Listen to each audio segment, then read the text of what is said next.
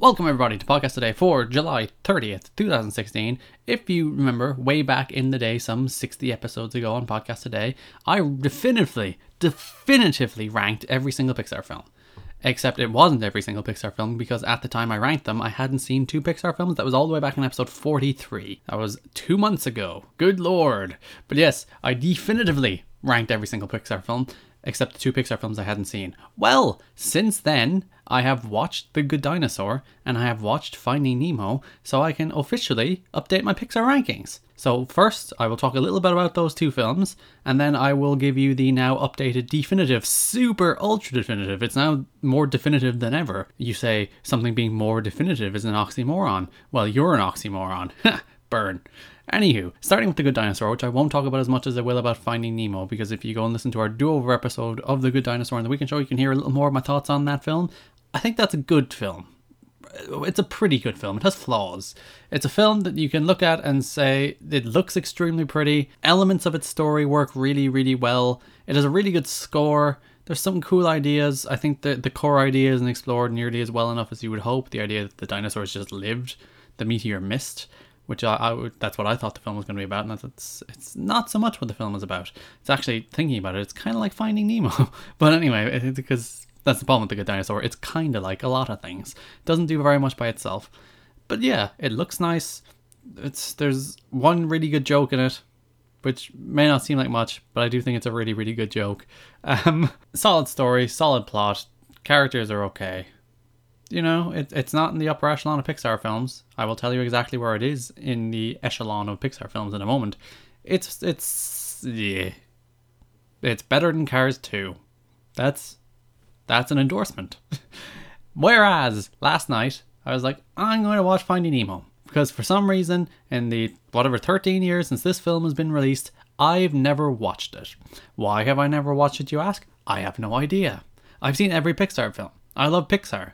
I know it's a masterpiece. People talk about it as a masterpiece. Finding Dory's out this year. Never watched it. I don't know why. I'm stupid and I'm dumb because it's a masterpiece. It is a legitimately brilliant, amazing, like out of this world piece of filmmaking.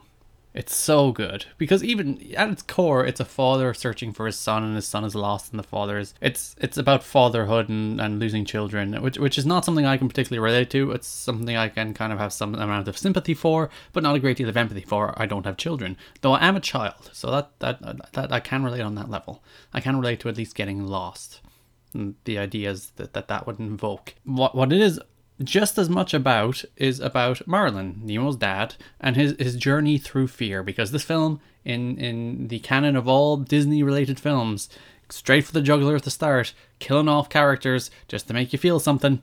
And they do always make you feel something. God damn it, Pixar, and god damn it, Disney, killing off parent figures just to get a freaking cheap heartstring pull to, to inform the characters. Ugh. It works though.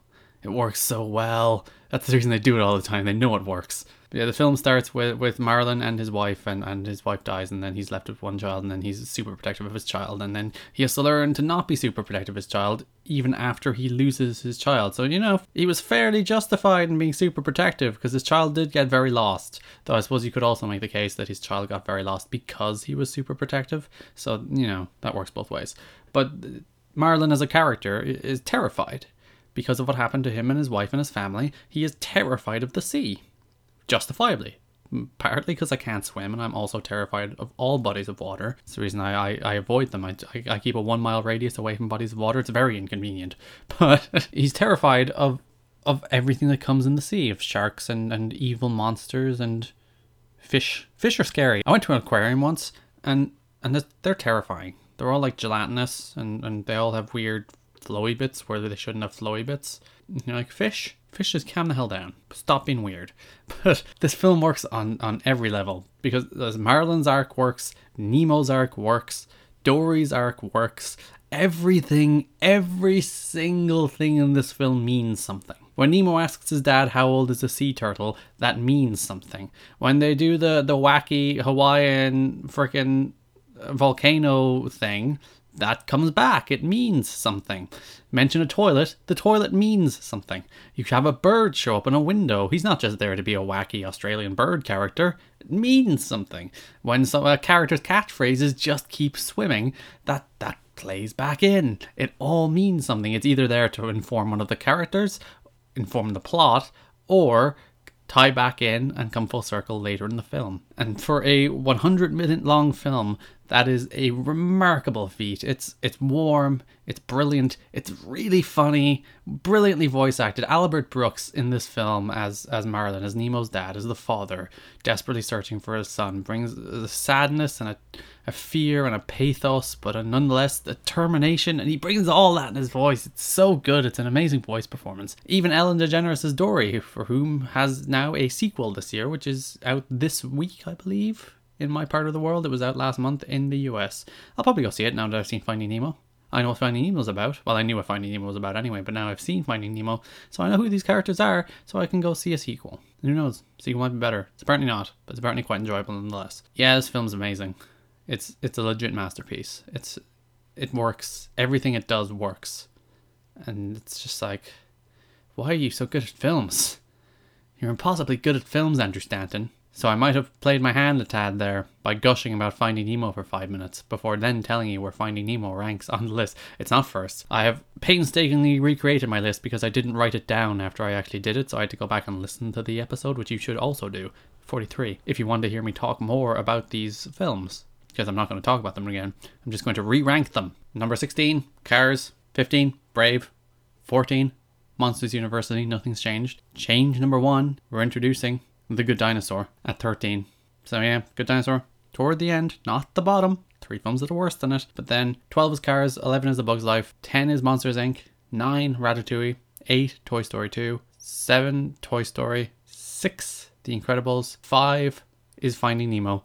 Finding Nemo goes in ahead of The Incredibles, ahead of Toy Story, goes in at 5. It's a great film. If you've never seen Finding Nemo, yeah, watch Finding Nemo. Fair enough, I don't have much authority to say that, because I didn't watch it for like 13 years. But still, don't make my mistake. Unless you're over 13 years old, where you've already made my mistake, but don't make even worse than my mistake. Do you want to be me? Probably not. And then Unchanged is the top four. Four is Up, three is Toy Story 3, two is Inside Out, and one is WALL-E. So that is the ultra super duper definitive Pixar rankings. I know, didn't think it'd become more definitive It just did. You can listen to new episodes of the podcast today every single day at soundcloud.com forward slash TWSKK. You can subscribe on iTunes, search for TWS Network. You can subscribe on YouTube. Follow me on Twitter at Garrett Kidney, G A R R E T T K I D N E Y. And thanks for listening. Bye bye.